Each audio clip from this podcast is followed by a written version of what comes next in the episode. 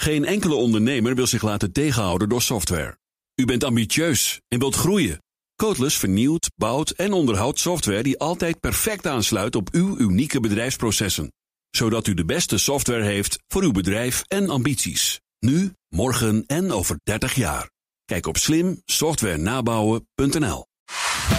BNR Nieuwsradio. Boekenstein en de Wijk. Hugo Reitsma. Oorlogsdreiging Israël-Iran. The Iran deal is defective. Iran is trying to establish military bases from which to attack Israel. Growing fears across the Middle East that Israel and Iran are headed towards a full scale war. The government regrets the decision of the U.S. administration to withdraw from the deal. Slecht nieuws voor de internationale veiligheid. The European Union will remain committed.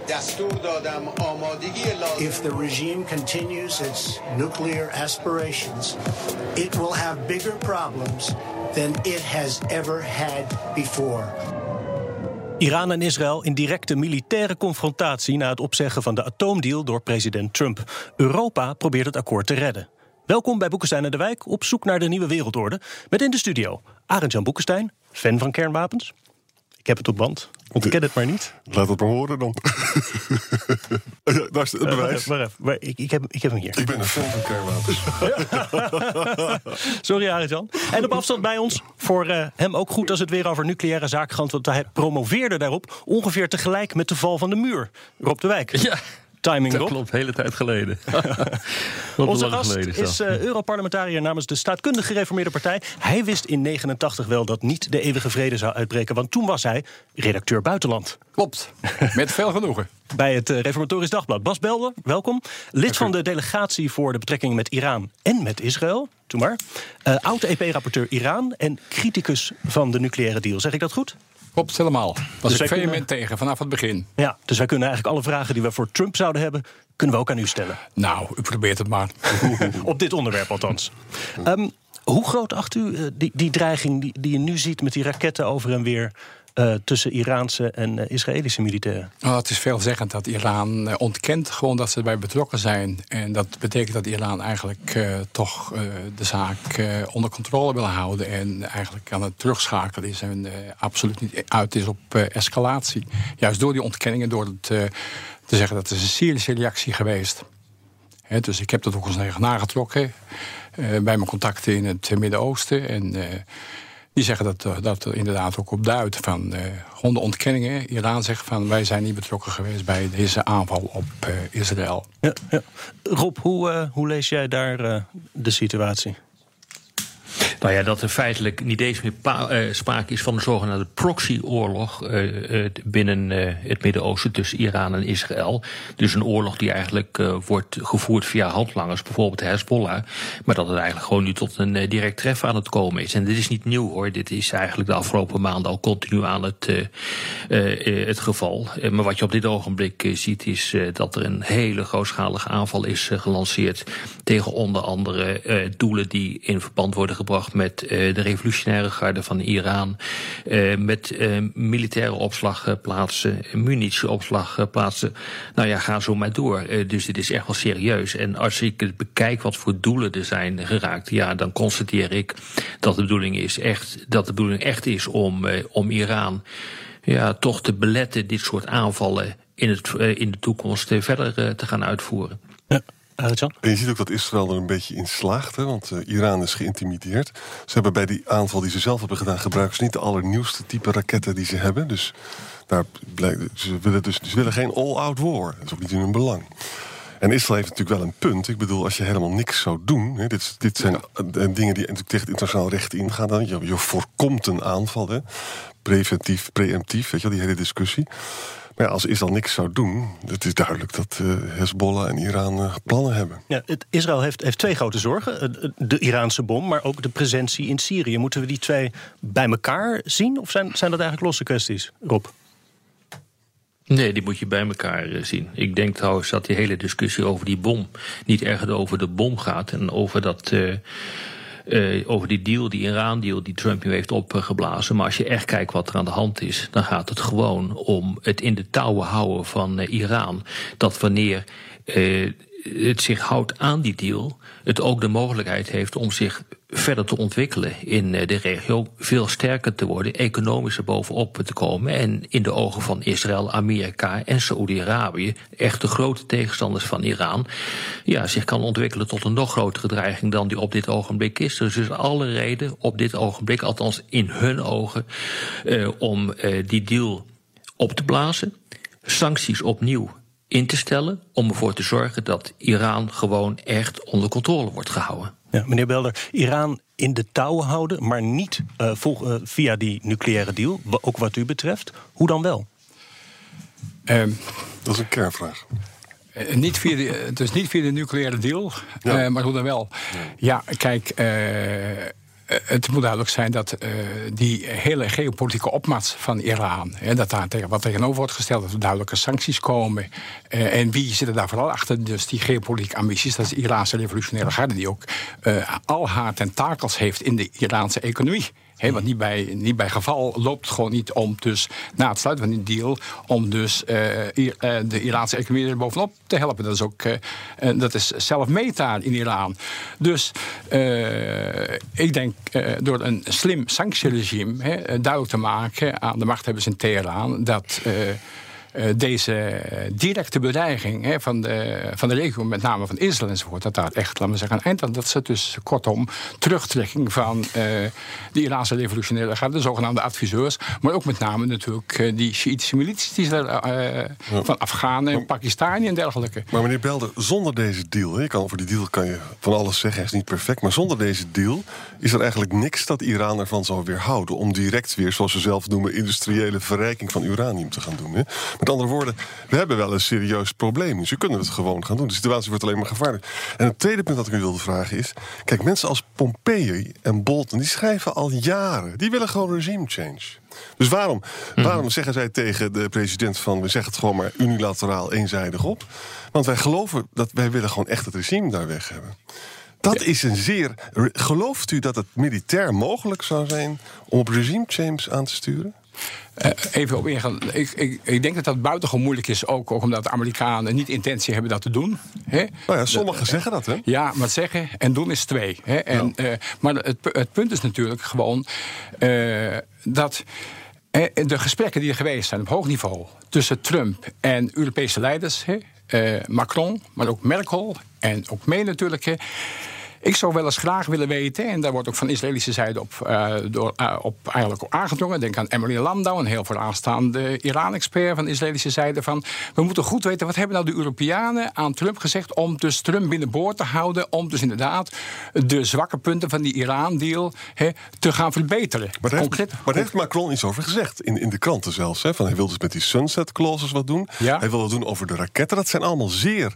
Waarom was het nou niet mogelijk voor Trump om in te gaan op het Frans-Brits-Duitse voorstel. Nou, weet je wat, we gaan het verbeteren. We houden de deal en we gaan het verbeteren. Wat is er ja. tegen? Kijk, er zou niks op tegen zijn. Maar nogmaals zeg ik, van, uh, kan allemaal in de kranten staan. Maar precies wat er dus echt uh, door de Europeanen geboden is. Hè. En let wel, dit, dit, loopt natuurlijk al veel langer. Pas toen het meer en meer ernst ging, uh, ging worden... kwam Europa over de brug om te kijken... wat kan in die deal gebeuren. Ik hoor jaren dag al in het Europees parlement... bij monden van de hoge vertegenwoordiger... dat nee, het is allemaal geweldig. En aan rechterhand, Schmid hè, van Duitse zijde... het is allemaal geweldig, terwijl heel duidelijk is... Hè, dat het internationale atoom atoomagentschap jarenlang wat ze noemden de possible military dimensions. Dat waren geen possible military dimensions. Dat was gewoon een militair nucleair project. En het is buiten de rapporten gehouden. En toen uiteindelijk in 2015 dat erkend was, was de deal al gesloten.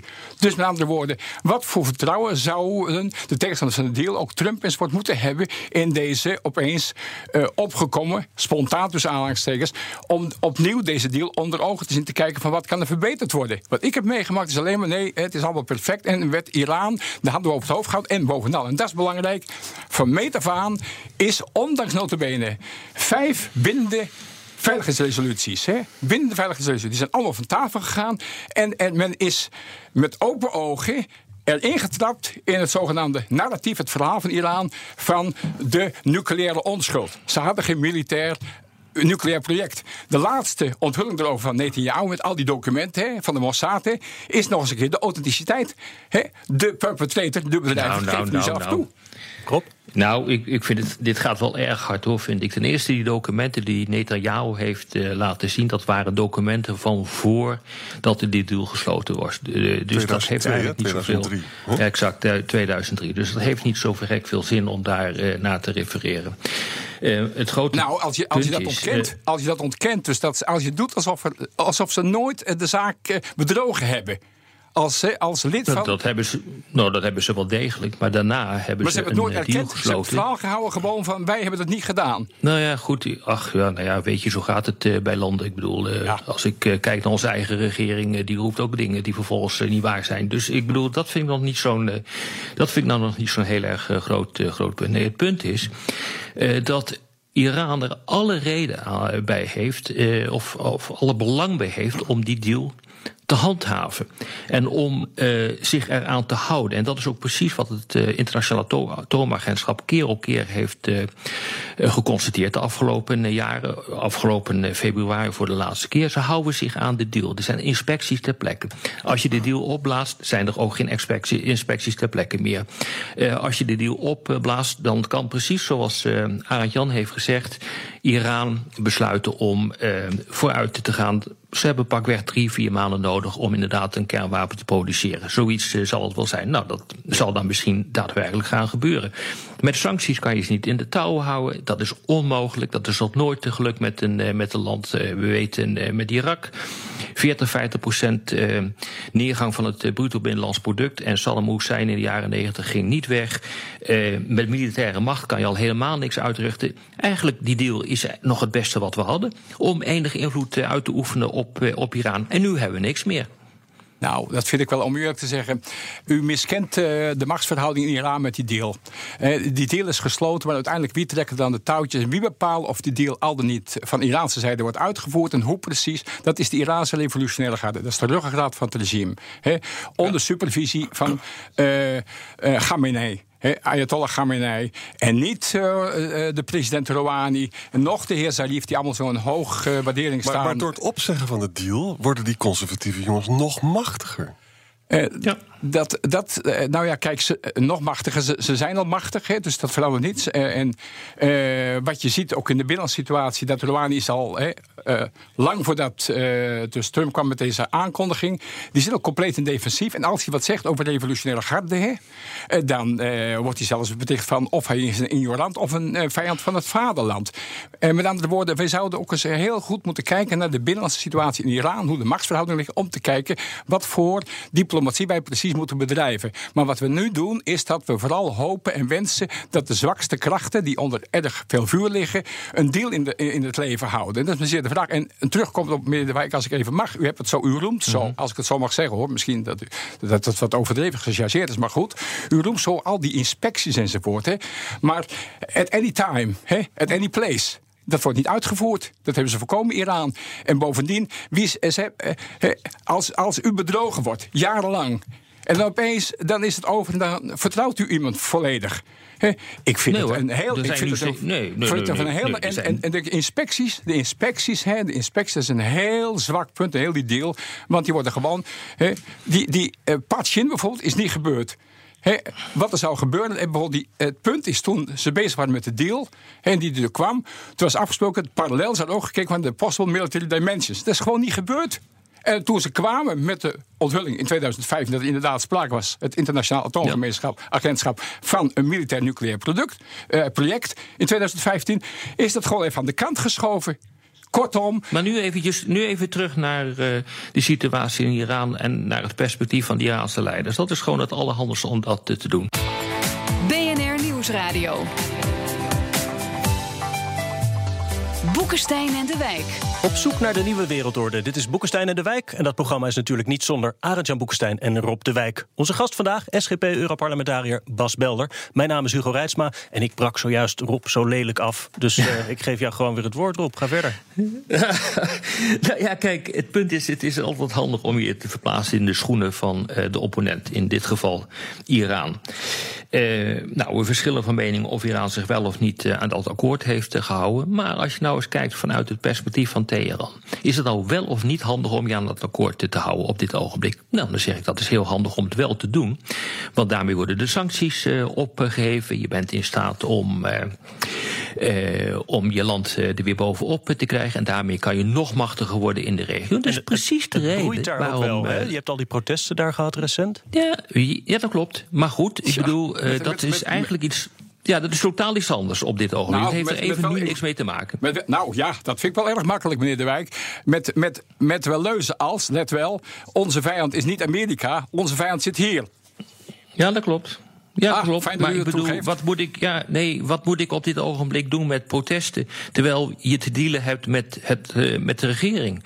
En de regering bepaalt het beleid. En een aantal. En de, de, de, mensen die protesteren, die de straat op gaan. Wat er trouwens helemaal niet zo gek veel zijn op dit ogenblik. Die bepalen dat nou. niet. Dus je hebt te dealen met de regering. Het is niet anders. Nou, nog even het punt afmaken. Nee, u, u bagatelliseert dus, het interne protest. U moet maar dat artikel eens nee, even dat, zien van begin deze week. Ik denk dat ik dat niet doe. Dat interne protest is er. Maar laten we nou niet ook in de val uh, trappen. En ik proef daar ook een beetje dat u dat aan het doen bent. Dat je denkt van nou, die protesten kunnen we wel aanwakkeren door uh, bijvoorbeeld opzetten van die deal, opzeggen van die deal. Nee, en nou, ervoor te zorgen nou, dat. Uh, u, nee, u suggereert en ervoor te zorgen dat de sancties nee, weer worden aan. Nou, ja, dat is dit, precies wat. Even niet tegelijk. Dit is niet tegelijk. academisch niveau, meneer De Wijk. Nick, ik suggereer niks. Ik wijs op feiten gewoon. En die bagatelliseert u de onverenigde maatschappij. Ik... Let wel, let wel, een recente Iraanse, en we moeten het van binnenuit bekijken, mag ik even, een Iraanse poll geeft aan dat van de twee politieke kampen momenteel die er zijn, dat wil zeggen, laten we ze paušaal algemeen noemen, de conservatieven en de reformisten, de conservatieven op 11,1% staan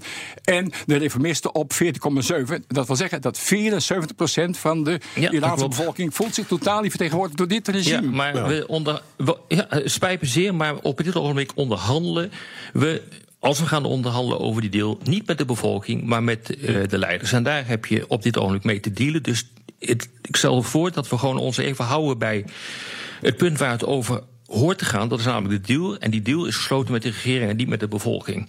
Met andere woorden, als je uh, die als je op dit ogenblik in een situatie komt zoals uh, Iran, waarin die deal wordt opgezegd, dan kun je twee dingen doen. Je kunt zeggen van ik hou me er wel aan. Nou, dat lijkt het nu op dit ogenblik uh, te gebeuren. En daarmee probeer je dus Europa, uh, Rusland en China bij Amerika weg te trekken. Dat lijkt me nog wel een kansrijke strategie ook.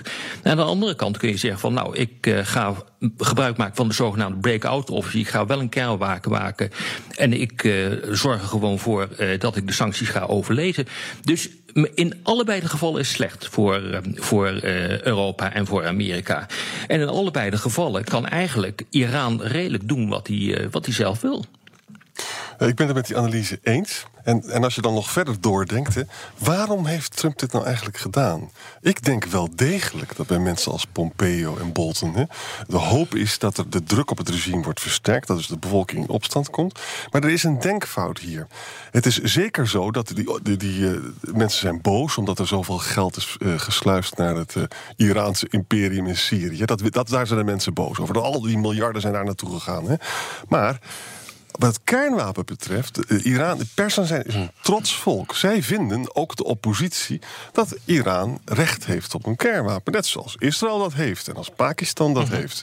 Met andere woorden, dit is niet het aangelegen punt om de druk echt op te voeren. Oh, dan wil ik toch wel even wat zeggen. Uh, het, het, maakt wel degelijk wat uit wie kernwapens in bezit heeft. Als een regime wat al vanaf zijn inceptie, zijn begin in 1979, geroepen heeft dat de Joodse staat Israël vernietigd dient te worden en geen plaats. En dat uh, onderbouwd met een antisemitisme alle de nazi's. Met uh, Israël is een ja, kankergezwellig Midden-Oosten. Is dat ook niet een oh, beetje ketelmuziek? Oh, oh, nou, bepaald niet. Ze maken er niet echt haast mee. Niet, ha niet haast mee. Ze investeren er enorm in gewoon weg. met propaganda en ook lieden in Europa die dat idee ook uit te nodigen al jaren en dag. En dan onderschat je toch wel, laten we zeggen, deze ideologische dimensie. En als, en als, je, dus, als, je, als je jaren dag, als je, als je dus inmiddels hè, decennia lang bedreigd wordt als kleine staat in het Midden-Oosten met de vernietiging omdat je er niet thuis hoort, moet je zeggen van ja, dat is allemaal ketelmuziek. En je ziet dat Iran, let wel, tijdens de uh, oorlog met Irak, in 82 even daar Hezbollah sticht aan de grens. En wat Hezbollah is geworden tot een enorme militaire bedreiging ook voor Israël. En er komt nog eens een keer een front bij, rechtstreeks van Iran. Nou, dan kan ik me voorstellen dat een weldenkend Israëlische Maar wat- burger ja, maar ik- zegt van, ik- ik- hier moeten we wat aan doen. En da- dat is het punt. Ik begrijp deze, wat er deze. Iran-deal... Bob? Nee, maar wacht even. Ik begrijp wat er gezegd wordt. Maar geef dan ook aan hoe je ervoor zorgt dat die kernwapens er niet gaan komen.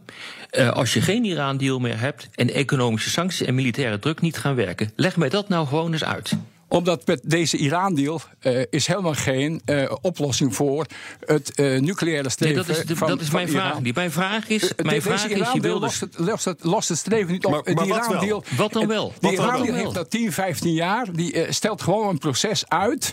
Hè, eh, dat dan Iran wel? aan zijn wapens komt. Maar wat dan wel? Wat dan wel, Nee, wat door, dan wel? door in elk geval eh, ultieme druk op Iran uit te oefenen. Dat dus deze machtsaanwas en deze destabilisering van de Arabische wereld, hè, van de hele regio. eh, Maar en, sancties werken niet. Mijn sancties en militaire macht werken niet. Hoe ga je dat dan doen? Nou, Leg me dat dan uit. Dit, is nou, gewoon, dit is echt politieke retoriek waar ik helemaal niets mee kan. Milita- nou, militaire macht helpt niet. Kijk eens wat Rusland heeft gedaan. Rusland is momenteel eh, de, de major player, hè, de belangrijkste. eh, maar- maar- maar en, en, en hoe is dat gebeurd? Met boots on the ground. Dus met andere woorden, de oh, zwakte. dus we gaan een interventie uitvoeren. U hoort me niet zeggen gaan, van... eh, dus de SGP, de SGP wil een interventie de gaan SGP, uitvoeren. Dat is, allemaal- dat is allemaal retoriek van u, meneer De Wijk. Hè, ik heb vanochtend uw artikel gelezen ook over China. Om u dat te zeggen, ik heb nog nooit zo'n onbegrijpelijk eh, artikel van een geopoliticus gelezen als u. Van, haalt China erbij, de wereldorde redden wij, EU, met China. De- we gaan de deal redden enzovoort, en zo redden we de wereldorde. Eh, nee, meneer De Wijk, zo zit de wereld niet in elkaar. En houd u in de Nou, gaten, Iran is zich aan het marginaliseren in de Arabische wereld. Maar meneer Belder, even, even, even ademhalen allemaal.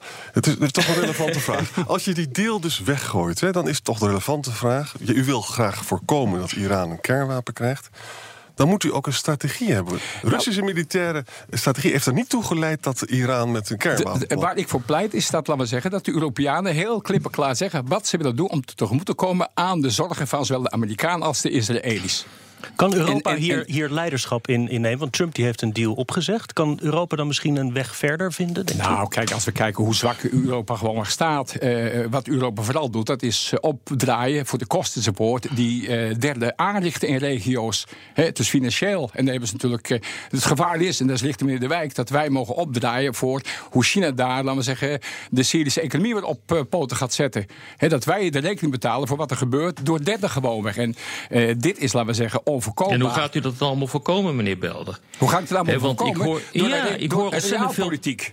En niet door, laten we zeggen, dat, door de realpolitiek, door het gevaar nee, te nee, nee. Wat u aan het doen bent, meneer Belder, wat u aan het doen bent, dat is typisch politiek wensdenken. En eh, wat eh Arend Jan en ik aan deze kant eh, doen, dat is veel meer denken in termen van haalbaarheden. We vragen u, hoe dan? Hoe gaat u dan, als Nou, u geen dan deal moet- meer heeft, als u geen deal meer heeft, hoe gaat u dan druk zetten op het Iran-regime om dit voor elkaar te krijgen? Boots on the ground? Gaan we dan een interventie uitvoeren? Kom nou ik, toch, mag, zeg. Mag ik een tegenvraag stellen? Hoe, Ja, hoe komt het dat we in deze situatie zitten? Dankzij die deal. Dat Iran echt, laten we zeggen, de bedreiging is geworden van de hele regio. Gewoonweg. Niet alleen Israël, maar ook de hele Arabische wereld. En dat Iran zich aan het isoleren is in juist die regio.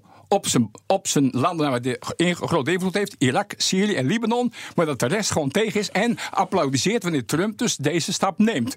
En niet vanwege de meneer Nou, meneer Belder, dat heet- kijk, dat heet, nou machts, dat nou heet nou machtspolitiek. Het gaat er gewoon om wie de sterkste is op dit ogenblik in het Midden-Oosten. En dan kunt u er van alles eh, bij halen, maar waar het om draait op dit ogenblik is dat een land als Iran gewoon invloed probeert te krijgen in het, eh, in het Midden-Oosten. Dat Gewoon geldt ook invloed. voor eh, Gewoon Turkije. invloed. Destabiliseren. Ge- een land willen wegvagen. Ik vind het echt meer dan cynisch wat u zegt. Gewoon invloed maar- uitoefenen. Maar meneer Ik leg u gewoon, ik leg, u vraagt mij wat hier aan de hand is. Ik leg u uit wat hier aan de hand Ja, u is. zegt dat Dus gewoon. nogmaals, Ik vind dat... Eh, nee. ze dit is gewoon een pure machtspolitiek. Inderdaad, ze proberen gewoon invloed te krijgen in eh, de, de wereld. En met name in het Midden-Oosten. Turkije probeert het ook eh, te doen.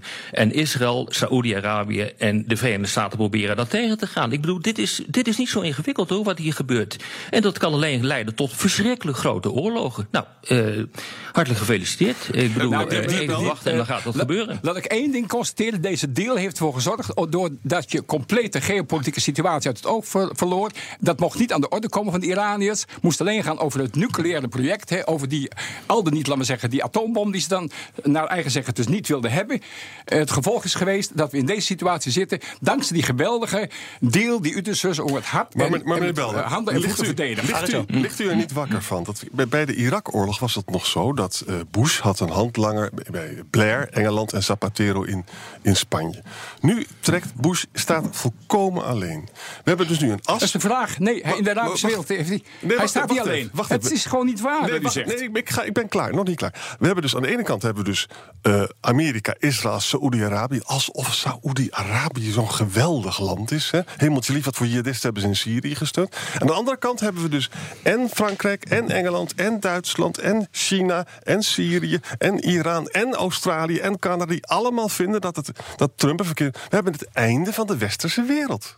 Van de eenheid van de westerse wereld. En met die woorden. En wie, wie, en wie is daar sorry jongens, voor? sorry jongens, maar we zitten erop. moet de hand in de eigen boezem Dit steken. was weer uh, een aflevering, een boeiende aflevering moeten zeggen... van Boekenstein en de Wijk. Namens Arend-Jan Boekenstein en Rob de Wijk zeg ik dank voor het luisteren. Speciale dank aan Bas Belder, Europarlementariër voor de SGP. Boekenstein en de Wijk hoort u elke zaterdag om 11 uur. Maar wanneer u maar wil online, abonneert u zich daar op de podcast in iTunes. En daar horen we ook heel graag reacties. Want zoals Arend-Jan altijd zegt... de mens leeft niet van brood alleen, maar van ieder woord dat klinkt. Tot volgende week. Software. Uw bedrijf kan niet zonder. Maar hoeveel u ook investeert, u loopt steeds tegen de grenzen van uw systemen. Stap daarom zonder risico's over op de software van Codeless. Die kan worden aangepast aan uw unieke bedrijfsprocessen. Welke ambities u ook heeft, uw software is er klaar voor. Kijk op slimsoftwarenabouwen.nl